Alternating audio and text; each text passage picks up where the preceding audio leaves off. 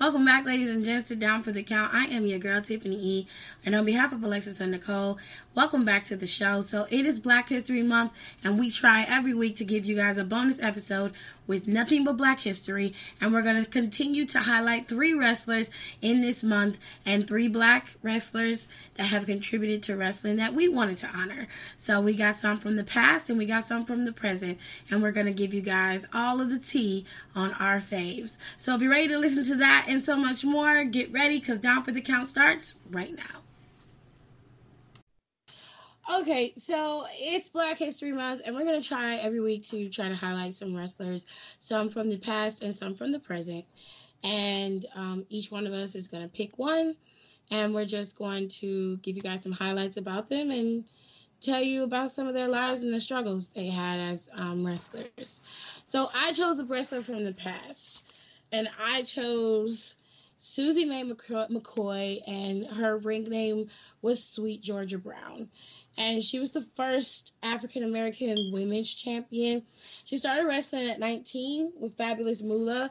Um, she was the one in the documentary for Vice with um, the Dark Side of Wrestling. They were talking about her. Um, she debuted when she was 20 in 1958 and it was very difficult for her because of her race. She lived in fear just about every day.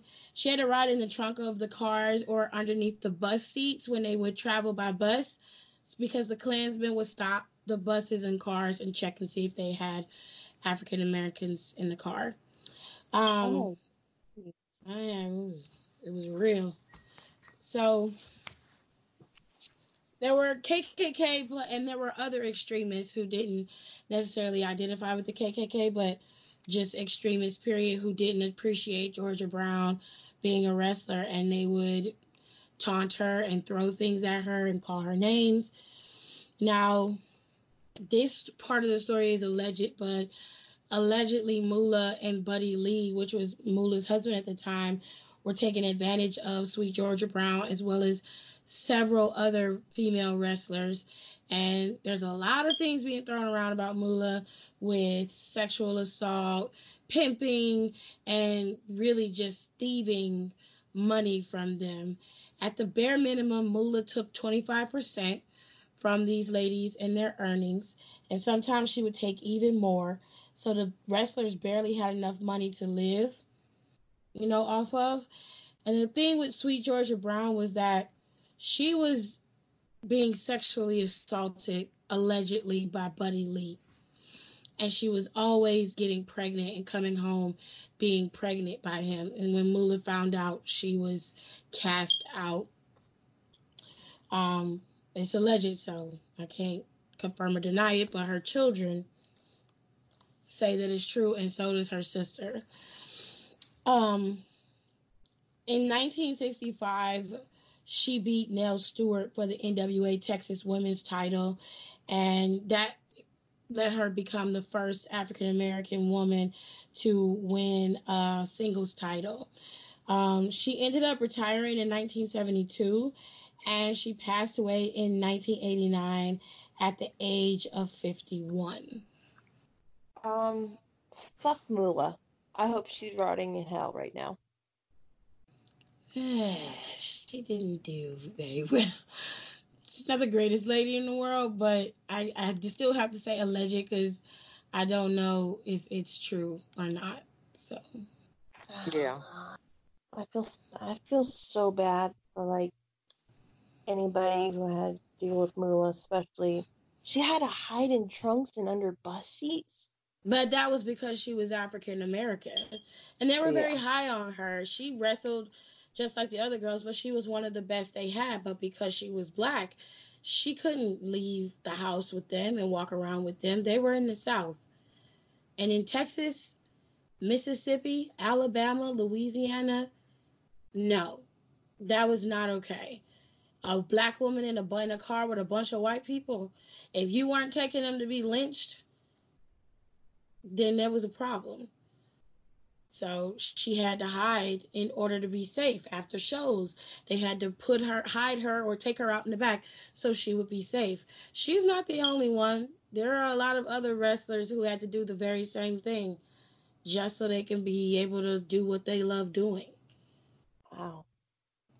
That's a tough lady right there. Um, so I think we just found our bad bitch of the week, ladies. yeah, that's the title for you. Sweet Georgia Brown is the bad bitch of the week. All right, Nicole, who do you have? So again, I'm picking someone who's a familiar, but not a lot of people know a lot of his like full backstory, and that is Ron Killings, aka Our Truth. R Truth. Mm-hmm. So R-Truth obviously has been in the game for about 20 years now, a little bit plus. Um, 48 years old, so he's also one the he is the oldest full time member on WWE's wrestling um, staff.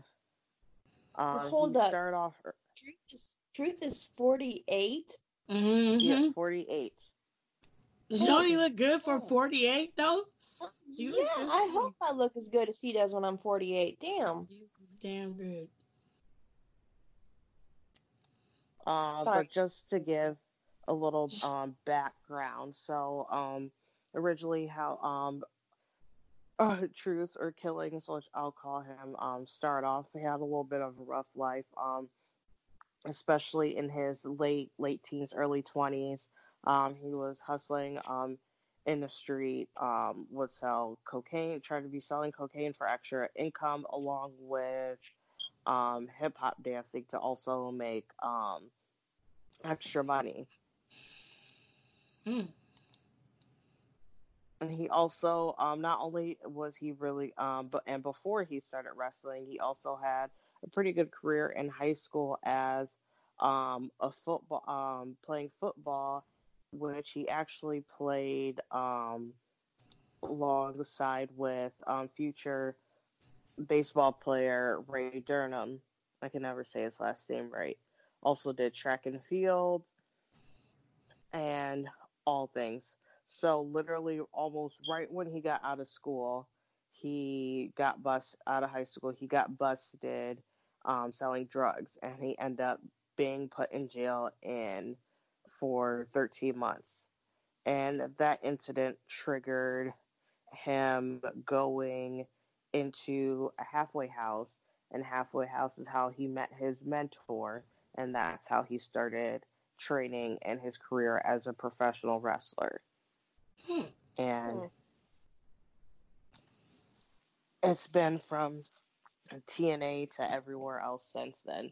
So obviously everyone knows a little bit more about how he um where he is now, but I just want to go give a little bit background of what all he did before his pre WWE days, especially with what all he went through to get to where he is now.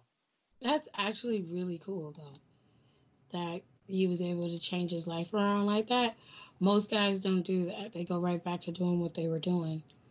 So, mad especially respect. for being in jail that long, because that's a year, a year and some Mhm. change, and not including going in a halfway house afterwards. Got Yeah. mad respect for him. Can't can't deny that. No, Um, who doesn't love our truth? If you don't love R-Truth, are you even really human?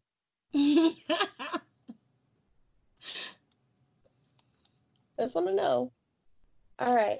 So my pick is what the kids may not know him for now, but I picked Ron Simmons. Um, you him as Faarooq in the WWE. For our younger people, he's the guy who shows up and yells "damn." Um, but he a little bit more to him, and of course, I always do that thing I do where I write down way too much. So, uh, Ron Simmons, he is more known as the first ever black WCW heavyweight champion. He actually, that's a very cool story. He actually won that at a house show. Um, Sting was supposed to wrestle Vader until Jake Roberts kayfabe injured Sting at the show.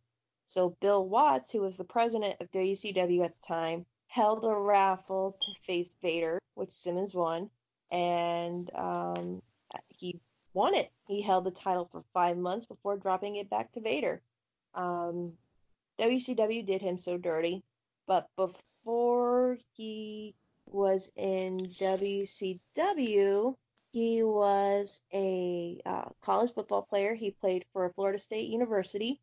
He was uh, that's the Florida Seminoles, Florida State University, FSU. Um, his jersey is his jersey is retired at FSU. It was the third time that a college jersey had ever been retired. Um, hmm. He did go pro. He did go pro.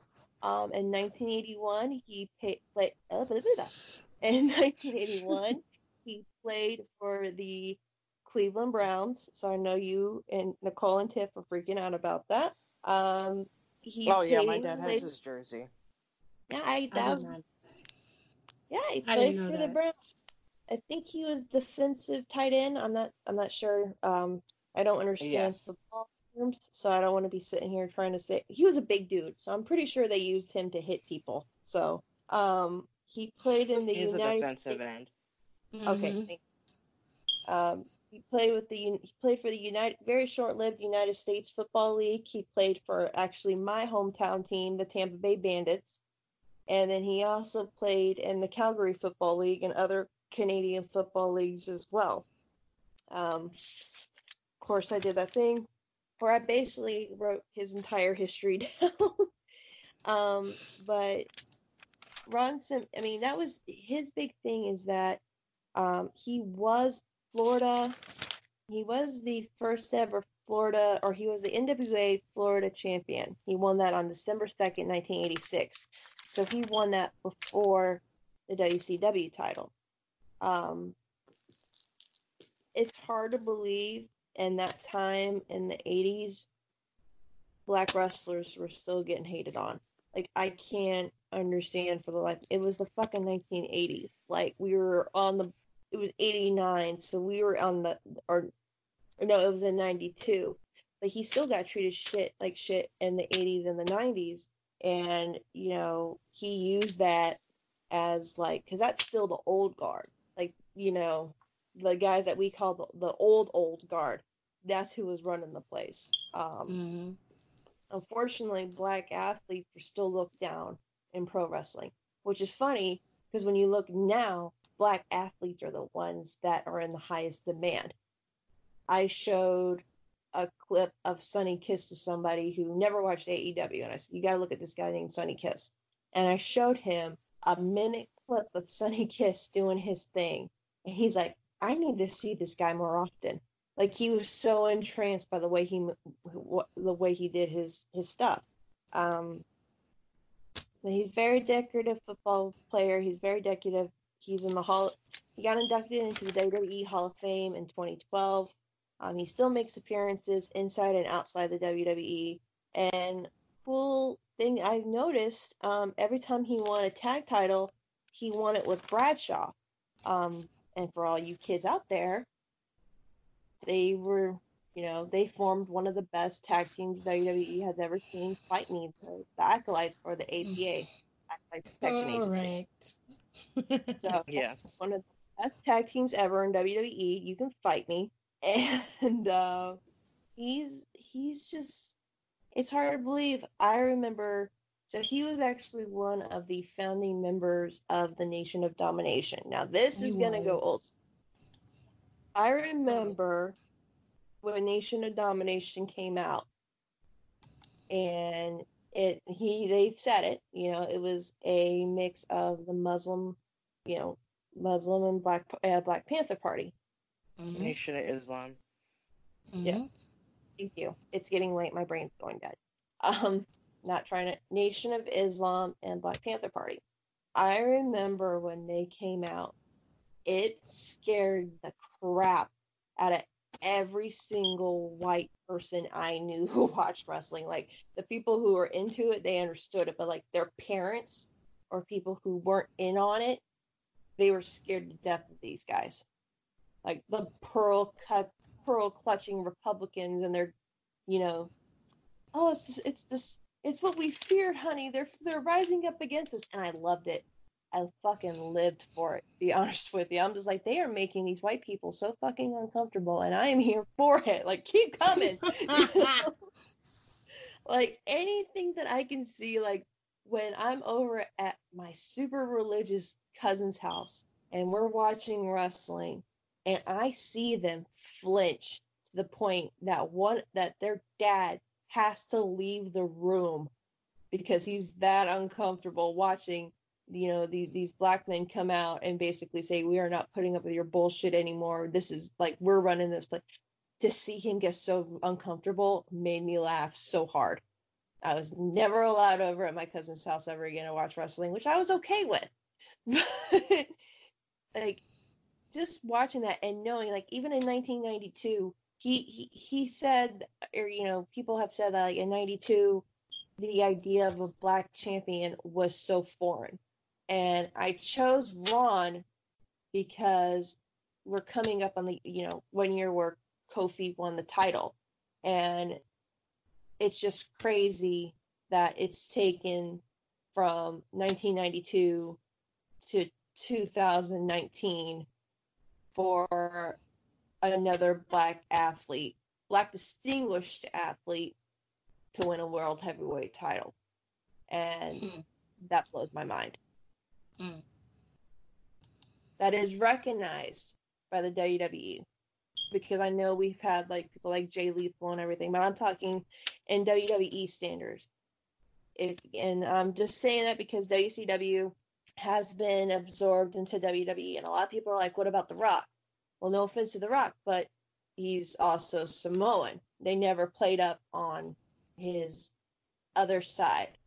They always like, "Oh, he's Samoan, Samoan, Samoan dynasty." They never mentioned he, he was mixed race. I didn't know he was mixed until later on, when his I when I start, you know, well, when the internet became more of a thing, and I'm like, oh, he's Samoan and black. Okay, cool.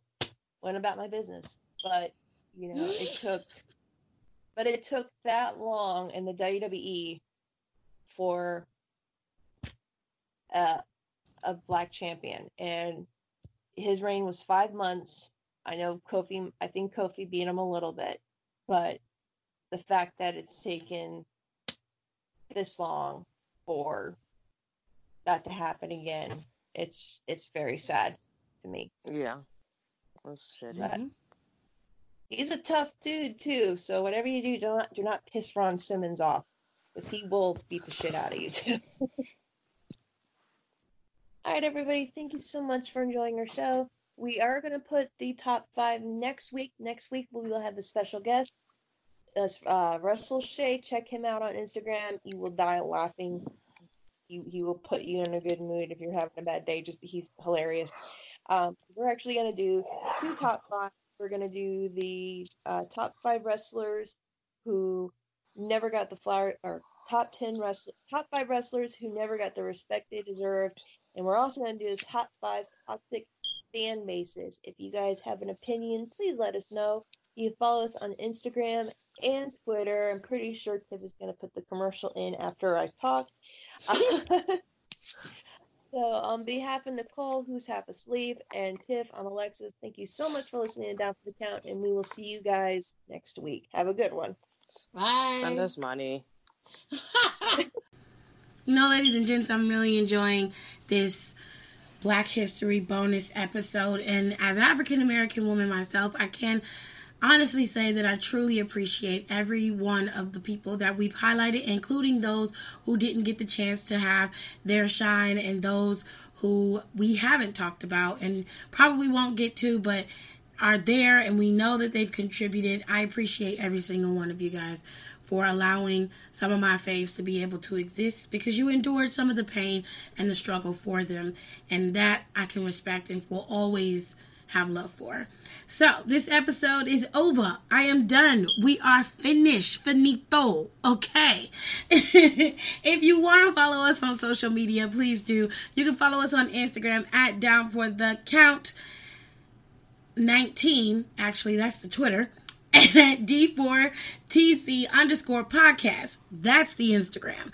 Make sure you follow us on those social medias. If you want to contact us to be a part of our episodes, to be a guest, sure, we'd love to have you. We always like bouncing ideas and everything off of other people. It always makes the episodes more fun. If you want to be a part of the episode, please sure to be sure to contact us. You can contact us via Instagram or Twitter or you can contact us here. We also have voice messages here on Anchor. And if you're just going to send us a message and comment on our episode, please do. We will include you in our upload. So I'll see you guys in our next one. Bye.